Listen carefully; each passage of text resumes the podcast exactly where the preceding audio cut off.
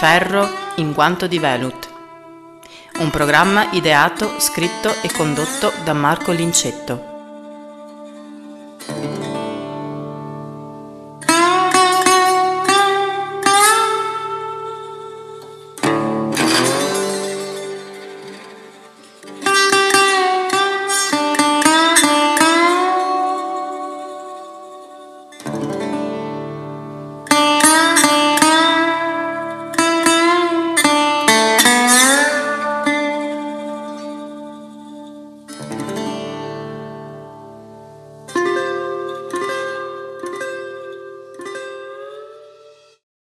Matteo Costa, il mio amico Matteo Costa, per la seconda volta ospite di questo canale Velut Luna. Grazie. Eh, no, beh, io credo che periodicamente sia necessario portare la voce un po' della, della, anche della, della, tecnologia, della mm. tecnica. Insomma, ricordo ingegner Matteo Costa, che è un dettaglio importante mm. in un mondo che eh, spesso dimentica anche magari i canoni, no? i canoni base del, che, stanno, che, stanno, sotto alla nostra passione della musica. Eh, l'altra volta abbiamo fatto una chiacchierata molto generalista, questa volta volevo concentrarmi un po' di più su alcuni aspetti proprio tecnici legati anche a eh, qualche piccola inevitabile polemica che ciclicamente esce nel mondo degli appassionati della riproduzione. E curiosamente due, due argomenti ultimamente sembra che siano salienti nell'attenzione degli appassionati. E il primo di tutti è quello relativo alle alimentazioni dei nostri apparecchi. In particolare il, il copia e bartari della situazione sono le classiche alimentazioni tradizionali con eh, alimentatori toroidali e tutto quello che ci sta dietro, e invece la nuova tecnologia dell'alimentazione switching. E la teoria è che lo switching sarebbe il diavolo alle quattro. Mm. Allora, dal tuo punto di vista, che sei anche un utilizzatore, come del resto lo sono anch'io, di apparecchi professionali che ormai usano largamente e diffusamente, ecco, eh, ricordo gli antilope che sono i convertitori che tu usi. Ma sì, ma tutte eh. le macchine ormai. Mm. Ecco, quindi volevo un, un, una tua opinione, insomma, se mm. vale la pena alimentare questa paura oppure magari buttare un po' di acqua sul fuoco. Ma dunque, intanto la prima cosa io non la definirei nuova, certo. perché la tecnologia risale una quarantina, forse 50 anni fa, quindi diciamo che è arrivata nel settore recent, relativamente recentemente, ma la tecnologia è molto assodata, molto conosciuta nel settore industriale da veramente tantissimi anni eh, la maggior parte dei motori nelle aziende girano con davanti un inverter eh, che funziona esattamente così. Eh, detto questo, solo per un motivo puramente storico, ehm, l'alimentatore switching in realtà eh, può essere buono può non essere buono, dipende da eh, come è costruito, quindi qual è il suo in realtà scopo di utilizzo, cioè pensiamo che l'alimentatore switching è anche quello che carica il nostro cellulare, dove ovviamente l'attenzione del costruttore è che costi poco e che sia piccolo e tascabile, no? mentre l'alimentatore switching di un'apparecchiatura audio professionale o di audio di qualità sicuramente eh, sarà progettato e costruito in un altro modo. Eh, diciamo che l'alimentatore switching ha dei vantaggi innegabili, penso siano eh, evidenti a tutti, eh, quindi un'efficienza altissima, il vecchio toroidale con eh, il, um, il, regolatore di tensione eh, passi passivo, in realtà era attivo, ma insomma che dissipa, ecco scusatemi la parola corretta, che dissipa l'energia in eccesso per regolare la tensione, tenere stabile la tensione, ovviamente è un rendimento molto basso, no? quindi le macchine diciamo, con l'alimentatore tradizionale scaldano eh, scaldano e pesano. Eh, nel settore professionale anche il peso è piuttosto importante perché al di là dell'apparecchiatura da studio molti usano eh, il live e quindi le portano in giro. Eh, l'alimentatore switching per suo principio di, di funzionamento, quindi questa uh, modulazione su un'onda rettangolare perché non è un'onda quadra, è il famoso PWM o modulazione a larghezza di impulsi, ehm, in realtà un rendimento altissimo perché fa lavorare eh, un trasformatore in ferrite tipicamente a una frequenza molto alta e quindi è molto piccolo, un rendimento alto e l'interruttore, chiamiamolo così, che eh, fa regola questa onda quadra, chiaramente è, non è un interruttore vero ma è un componente elettronico che lavorando in saturazione ha pure un rendimento molto alto.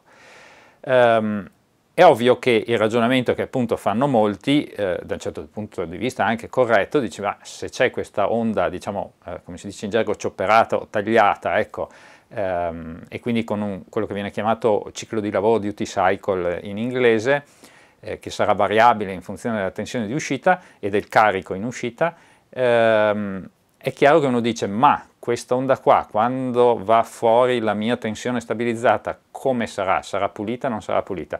In realtà ovviamente è intrinseco nel sistema generare del rumore. Eh, l'alimentatore switching diciamo di alta qualità eh, si differisce da quello utilizzato per far funzionare so, il motorino del frullatore o per caricare il, um, il, nostro cellulare, si differiscono per la frequenza a cui viene fatto questo, cioè la frequenza di, diciamo, di di ciopperaggio, passatemi questo bruttissimo termine, molto antico, ma eh, io sono antico, eh, risale ai tempi delle prime locomotive certo. per la trazione ferroviaria che usavano questo sistema. Ehm, e questo, questo, metodo di affettare diciamo, la, la, tensione continua per riprodurre poi una, una regolazione in uscita, eh, chiaramente produce del rumore.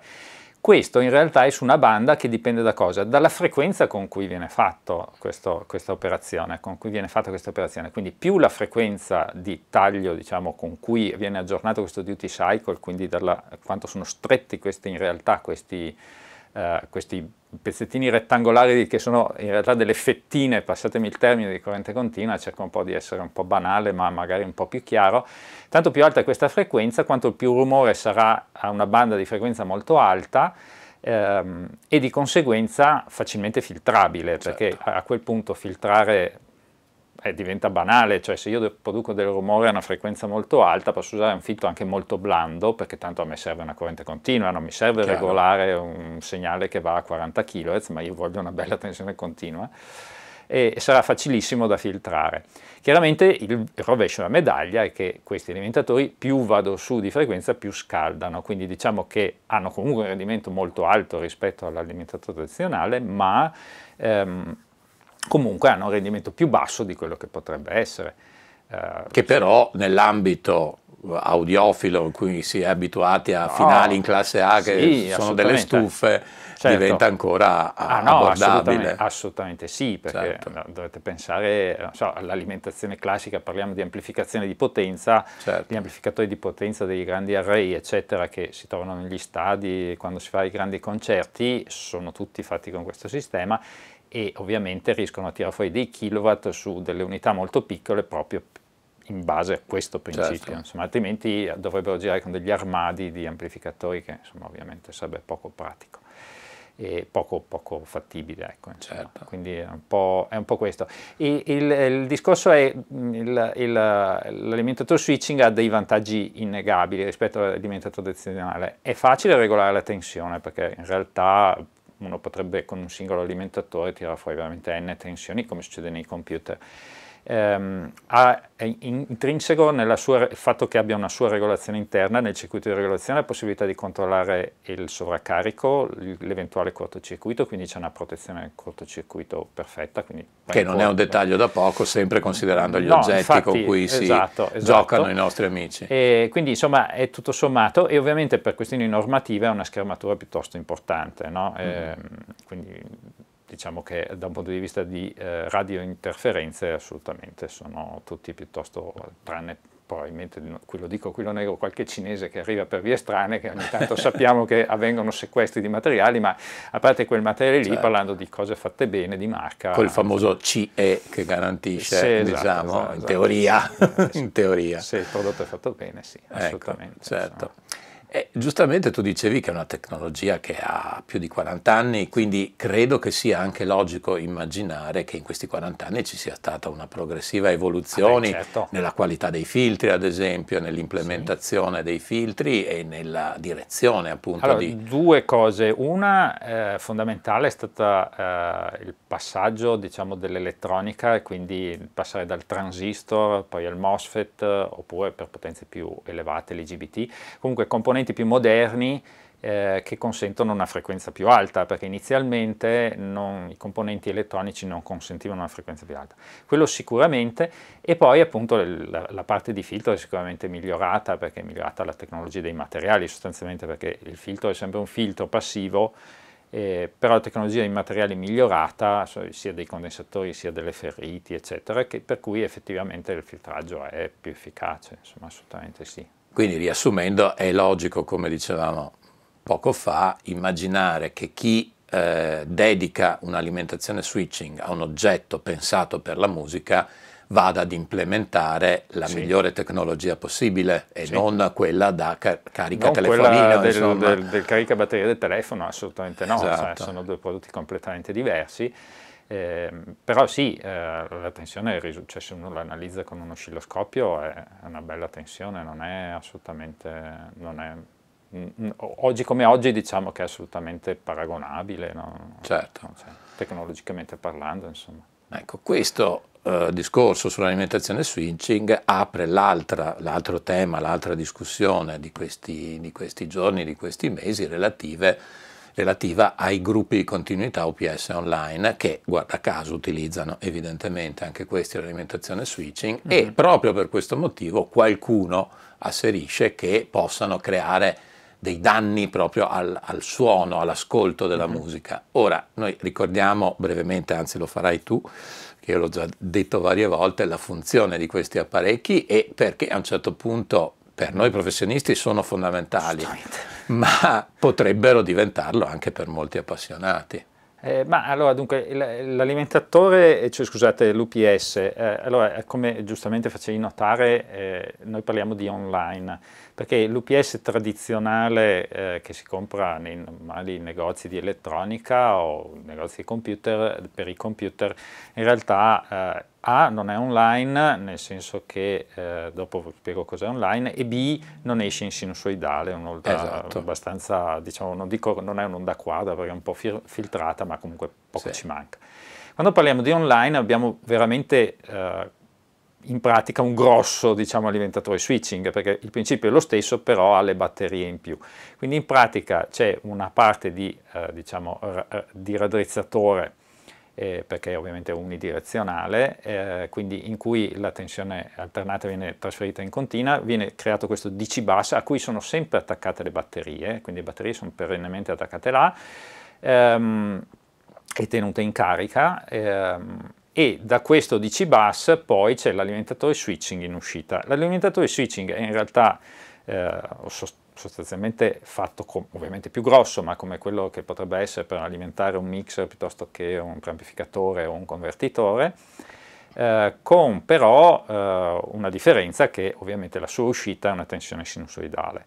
Um, le, gli apparecchi, gli UPS online di più buona qualità garantiscono una distorsione della sinusoide inferiore al 2%, qualcuno 1,5%, insomma comunque attorno a questi valori, che se la andiamo a comparare con la tensione di alimentazione domestica è meglio probabilmente, adesso è impossibile dire è meglio, infatti dico probabilmente perché certo. ovviamente eh, c'è chi è fortunato ed è a 100 metri dalla cabina di media tensione del distributore di energia elettrica della Terna, e chi invece magari c'è una linea lunga 10 km con attaccate non so quante altre cose, è chiaramente una situazione molto diversa. Però in molte situazioni eh, l'alimentazione domestica dal distributore dell'energia non è così precisa come, come stabile, soprattutto come si dice, sia in termini di distorsione, ma molto più spesso anche in termini di valore assoluto di tensione.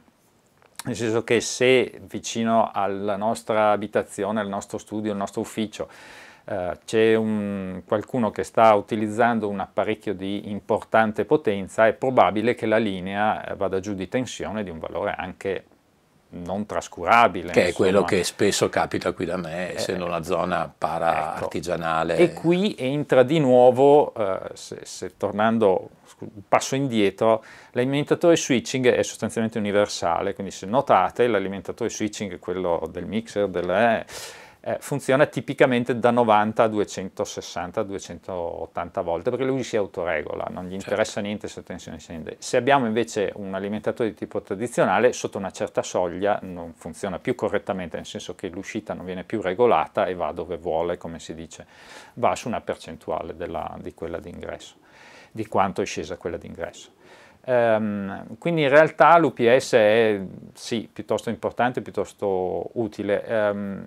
Oltretutto eh, bisogna tenere presente che ci sono molte cose subdole in questa, in questa situazione che tutti noi che lavoriamo in questo settore abbiamo già visto, eh, ma magari eh, altri magari meno. Ormai tutte le nostre macchine hanno processori, persino le casse hanno i propri eh sì. DSP a bordo, eh, ma tutto a DSP ormai.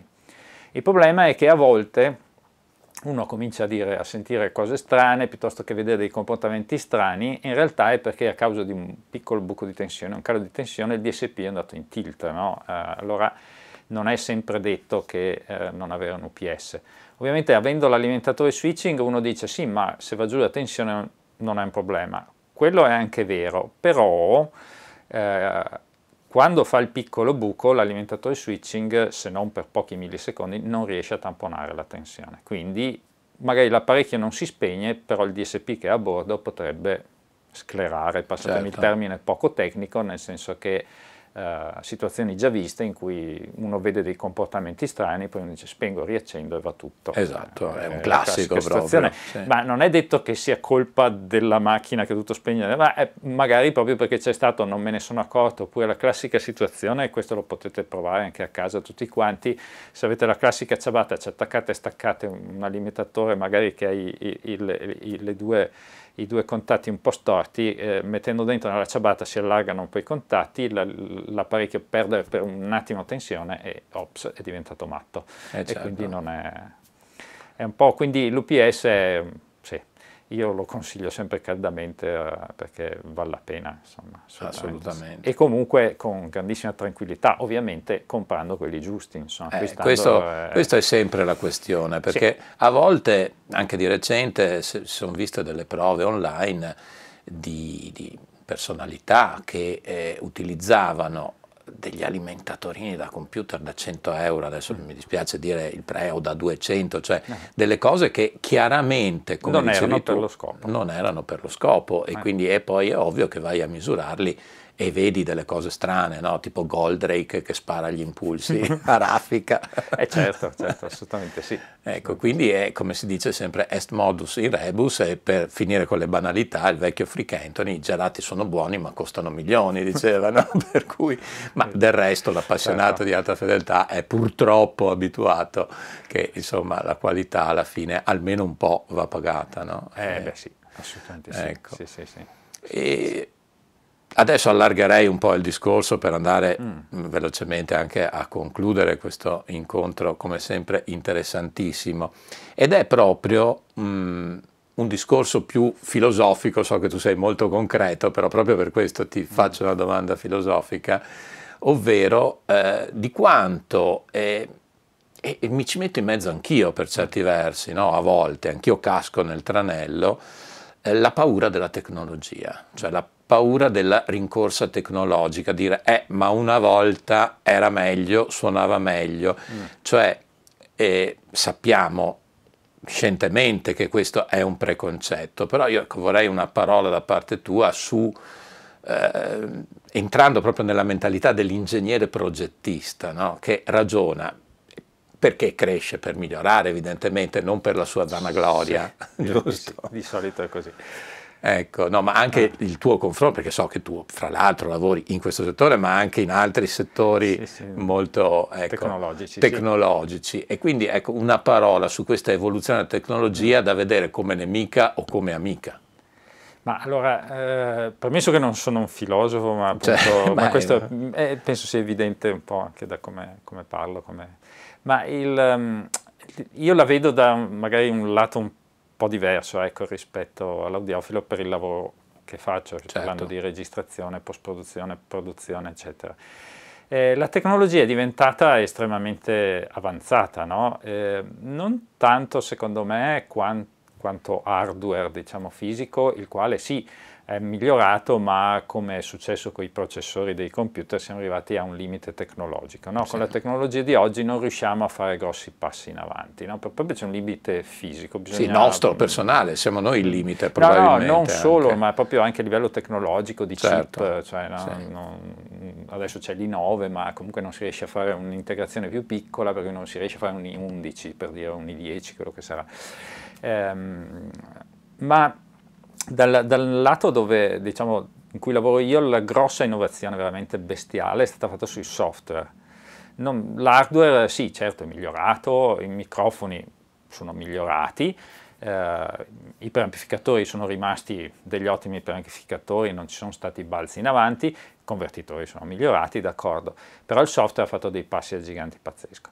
Il problema eh, del software è che eh, ha anche il rovescio della sua medaglia, cioè io che lavoro diciamo, in ambito eh, diciamo, acustico, eh, penso ancora per il momento ancora un po' poco rispetto a chi lavora magari più col pop o col rock, ma eh, la parte di software è diventata fondamentale, tant'è che eh, ormai diciamo, eh, anche produzioni importanti utilizzano tantissimo software e meno registrazione vera. Certo e, e, si sta andando in questa direzione, cioè eh, il, mio, il, mio, pensiero, ecco, la vedo dal mio punto di vista, ecco, è che questo incremento tecnologico che permette, eh, non dico a tutti, ma comunque a molti di produrre dei risultati che altrimenti sarebbe impossibile, e anche il rovescio della medaglia che col tempo potrebbe far sì che nessuno produca più risultati, nel senso che si fanno tutti al computer. Cioè, esatto. il rischio è un po' di andare eh, su una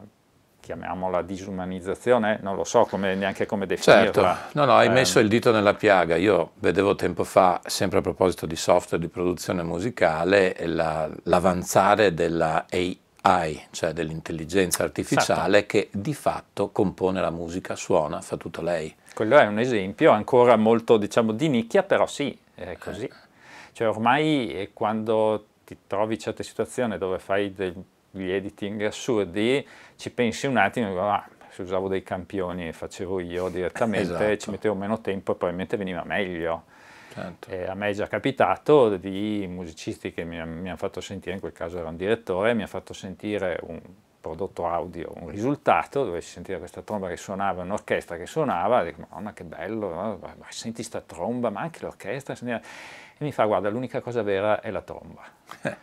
eh, perché il musicista che aveva fatto ovviamente è un musicista e quindi ci ha messo del suo, però vuol Chiaro. dire che il software ha raggiunto dei livelli veramente, sì, veramente sì. altissimi. Insomma. Questo fra l'altro in tutti i settori, penso anche alla fotografia dove l'intelligenza artificiale in post-produzione ormai fa qualunque sì. cosa, ti cambia i cieli, ma con un clic, insomma. Sì, sì, sì, e ho detto la cosa più banale a fronte di tante altre che può fare. che cui... non citiamo, visto esatto. i social che girano, ma lasciamo perdere. Esatto, esatto. Mm. Quindi sì, e quindi alla fine eh, il problema sta in chi usa questi sistemi, cioè nel mantenere... È la, la, moralità della scienza a questo punto, no? in qualche modo. Cioè la scienza può andare ad libitum eh, una cosa scatta è, la, la, moralità dell'essere umano nel dire ok, nell'usarla, qui, nell'usarla nel, nel esatto. modo etico, diciamo così. No? Eh, sono assolutamente d'accordo perché è giusto andare avanti, è giusto migliorare, è giusto, eccetera, però poi deve restare una cosa nostra, insomma, cioè certo. cioè il nostro utilizzo, se no veramente diventa... Sì. Eh, non lo so, io ho sempre un po' questa, da un lato questa spinta verso eh, verso la tecnologia e dall'altro però sì, ok, però usiamola nel modo giusto, insomma, non che diventi quella che sostituisce noi, insomma, perlomeno sul lato artistico, ecco, dopo altri ambiti, ovviamente no, non sono i miei ambiti per cui certo, assolutamente. Non, non ci metto becco, come si dice, insomma. Matteo, ti ringrazio moltissimo, qui il tempo è volato, la nostra quasi mezz'ora è raggiunta con Grazie grande scioltezza, quindi ti ringrazio per queste parole sempre di eh, saggezza e di grande interesse. Eh, che dire, la prossima volta mi verrai a trovare a Valencia. Volentieri. Ti, ti fai un weekend, il prossimo weekend video lo faremo in Spagna, in volentieri, Spagna. volentieri, grazie. Bene, grazie, saluti a tutti. Saluti, ciao a tutti.